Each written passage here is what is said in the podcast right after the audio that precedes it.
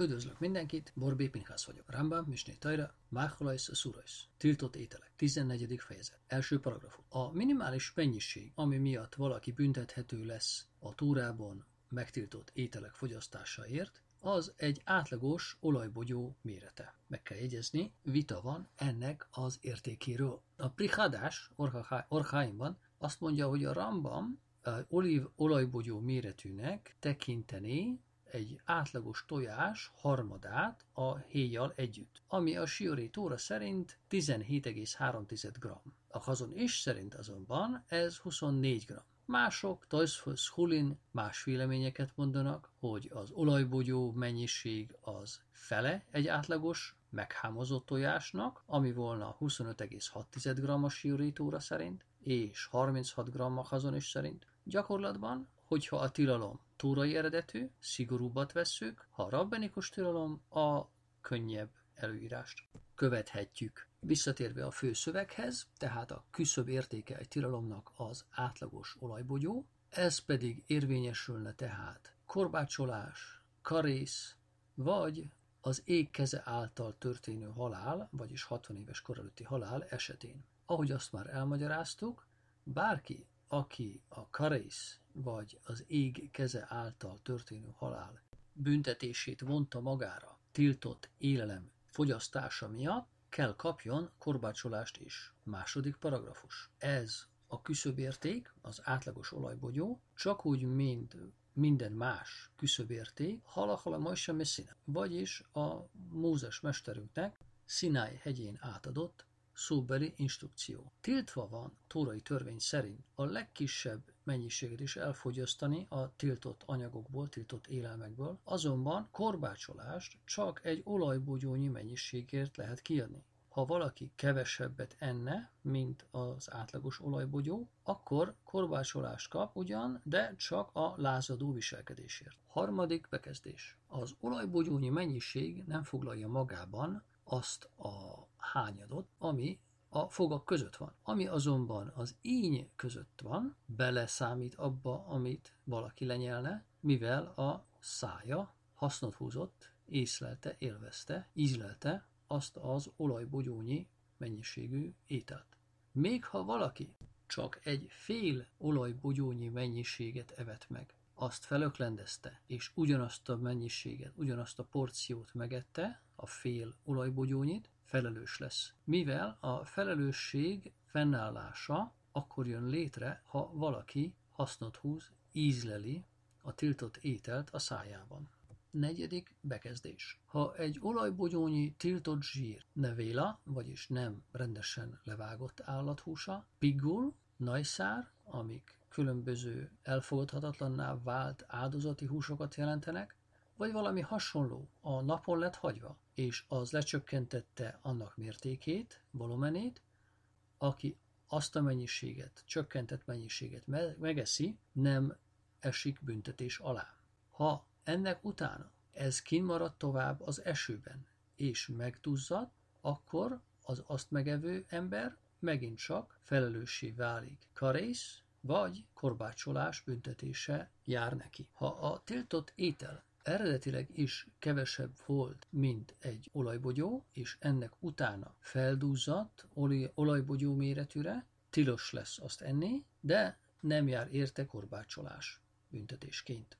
Ötödik bekezdés. A negyedik fejezetben már kifejtettük, hogy a Tórában említett tiltott élelmek nem kombinálódnak össze, hogy elérjük az olajbogyónyi minimális mennyiséget, kivéve véla hús, vagyis nem kóser módon levágott vagy megölt állathúsa, és tréf hús, valamint a nazir esetében fennálló tilalom. Az öt gabonafajta, búza, árpa, rozs, zab és tönköly, azok lisztje, vagy a tészta, ami abból lett megcsinálva, összekombinálható egymással, hogy elérjük az olajbogyónyi minimális mennyiséget a Pészak alatti Hamec elleni tilalom tekintetében a Hadas új gabona fogyasztását illető tilalom tekintetében az omér áldozat bemutatása előtt, valamint azokat a tilalmakat illetően, amik a második tized és a truma adomány kapcsán merülnek fel.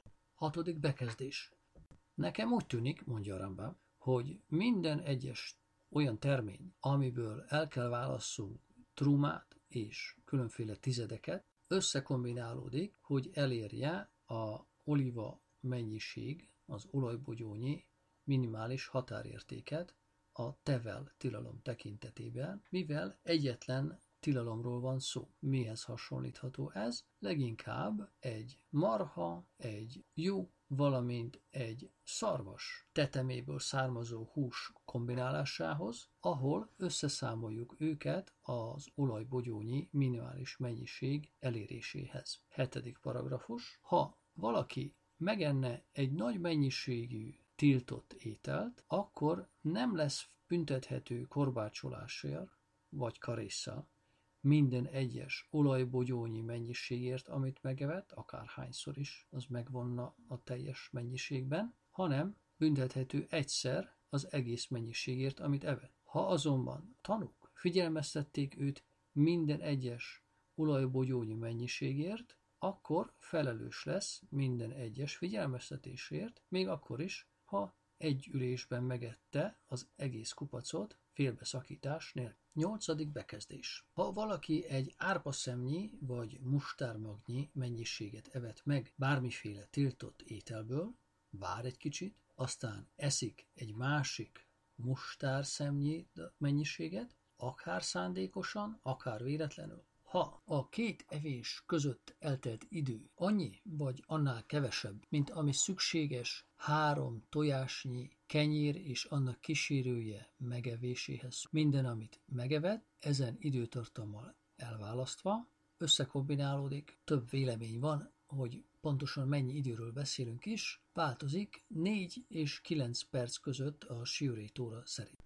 A körülményektől függően jár neki a karész, korbácsolás, vagy az áldozat meghozatalának kötelezettsége, ha pontosan ugyanúgy, mintha egy olajbogyógyi mennyiséget evett volna egyszerre. Ha azonban a várakozási idő elejétől a végéig hosszabb ennél a megszabott időtartamnál, a kis porciók nem kombinálódnak össze, mivel az olajbogyónyi mennyiség elfogyasztása több időt tett ki, mint Kedei Achilles Prasz, a kenyér evés ideje, nem lesz felelős egyáltalán, még akkor is, ha nem is volt semmiféle várakozási idő, hanem folyamatosan csak evett mustár magnyi mennyiségeket egymás után.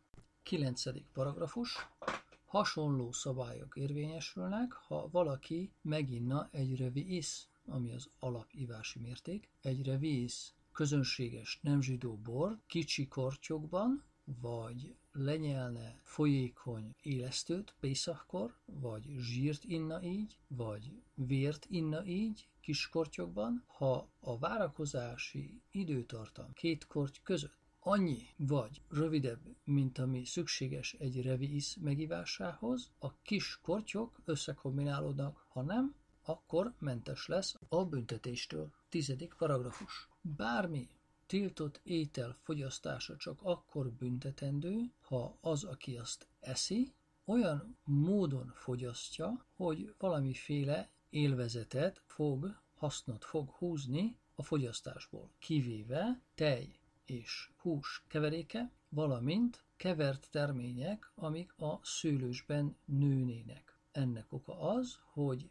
ezekre a specifikus tilalmakra a Tóra nem azt a kifejezést használja, hogy enni, hanem más módon fejezi ki fogyasztásuk tilalmát. Tej és hús vonatkozásában a kifejezés főzni, és kiláim, vagyis kevert termények növesztése a szőlősben, annak tekintetében a kifejezés szenté válik, ami azt jelenti, hogy elkülönült és tiltott. Ennek jelentősége az, hogy még akkor is tiltottak, ha valaki nem a szokásos haszonélvezet útján hasznosítja azokat. 11. paragrafus, hogyan is működik ez? Ha valaki olvasztott zsírt nyel le, olyan forrón, hogy megégeti a torkát, vagy nyers zsírt evet, amelyek rossz az íze, vagy keserű anyagokat kevert borba, például epét vagy ürmöt, vagy azokat egy olyan fazékba keverte be, ahol nevéla húst főzött, vagy evett ezekből a dolgokból, míg azok keserűek, rossz ízűek voltak, vagy ha az után evett a tiltott élelemből, hogy az megromlott és emberi fogyasztásra alkalmatlanná vált, nem lesz büntetéssel terhelhető. Ha azonban egy keserű adalékot kevert be egy olyan edénybe, ahol hús és tej fő együtt, vagy olyan borba, ami kiláim tilalomá esik, ahol mindenféle kevert fajú növények nőnek, és fogyasztott ezekből, azért büntethető lesz. 12. hala. Ha valaki a tiltott ételekből eszik, de csak bohóckodásból vagy unalmában, mégis felelős lesz, büntethető. Jól lehet nem állt szándékában az étel fogyasztása, mivel azonban élvezte az evést, olyannak számít, mintha szándékában állt volna a tiltott étel elfogyasztása. Ha azonban kényszerítve lett a tiltott élvezetre, ha szándékában áll azt élvezni, akkor felelős lesz érte. Ha nem áll szándékában, megengedett. 13. bekezdés. Ha valaki elfogyaszt tiltott élelmet, mivel azt kívánja, vagy éhes, büntethető érte. Ha a sivatagban bolyongott, és nem volt más élelme, csak egy tiltott élelem, akkor az megengedett az életveszély miatt. 14. bekezdés. Ha egy terhes asszony megszimatol valami tiltott élelmet, és elönti a vágy az után, például megszentelt hús, vagy akár sertéssonka, itt a kívánóság egy különösen erős esetéről van szó, akkor kapjon a szószból. Ha attól megnyugszik, minden rendben. Ha nem, akkor kapjon belőle kevesebbet, mint a tiltott minimális mennyiség, vagyis olajbogyónál kevesebb mennyiséget a húsból. Ha ez még mindig nem elég, addig ehet, míg végre megnyugszik. 15. bekezdés. Hasonlóképpen, ha egy beteg megszimatol valami élelmet, ami ecetet tartalmaz, vagy valami hasonlót, vagyis olyasmit, ami étvágy gerjesztő, ugyanezek a törvények érvényesülnek rá, mint amik a terhes asszonyra. 16. halaha. Ha valakit elönt egy rettentő erős ési. Itt kifejezetten éhezési állapotról van szó, gyenge, szédül, képtelen szemével fókuszálni. Ne keressünk neki megengedett ételt, kóser ételt, hanem siessünk megetetni bármivel, ami elérhető. Nyilván, ha van kóser elérhető étel, akkor azt egye. Először az enyhébb tilalmak alá eső ételekkel próbáljuk etetni. Ha feltisztul a látása, az elég. Ha nem, akkor fogjuk etetni szigorúbb tilalmak alá eső ételekkel is. 17. halaha. Ha van tevel, vagyis nem lett leválasztva belőle sem tized, se truma, vagy van nevéla, akkor a nevélát kapja először. Ennek oka, hogy tevelt enni halálbüntetés alá esik, ékkeze által, hogyha a választás nevéla és smita alatt nőtt termény fogyasztása között van, akkor a smita terményt adjuk először, mivel az csak rabbinikus tilalom alá esik. Ha a választás tevel és smita termény között van, a smita terményt kapja. Ha a választás tevel és truma között van, ha lehetetlen úgyis a tevelt elfogadhatóvá tenni, akkor azt etetjük meg vele. Ennek oka az, hogy az nincs megszentelve, ahogy a truma meg van szentelve. Hasonló törvények alkalmazandóak hasonló szituációkban. 18. bekezdés. Már elmagyaráztuk korábban, hogy egy tilalom nem lép hatályba, ha egy másik tilalom már hatályos a kérdésben. Ha csak nem, mindkét tilalom ugyanabban az időpontban lép hatályba, és a későbbi tilalom kiegészítő dolgokat tilt meg, vagy a későbbi tilalom más dolgokra is kiterjed. Erre példa egy tréf állapotúvá vált állat ülőidegének megevése.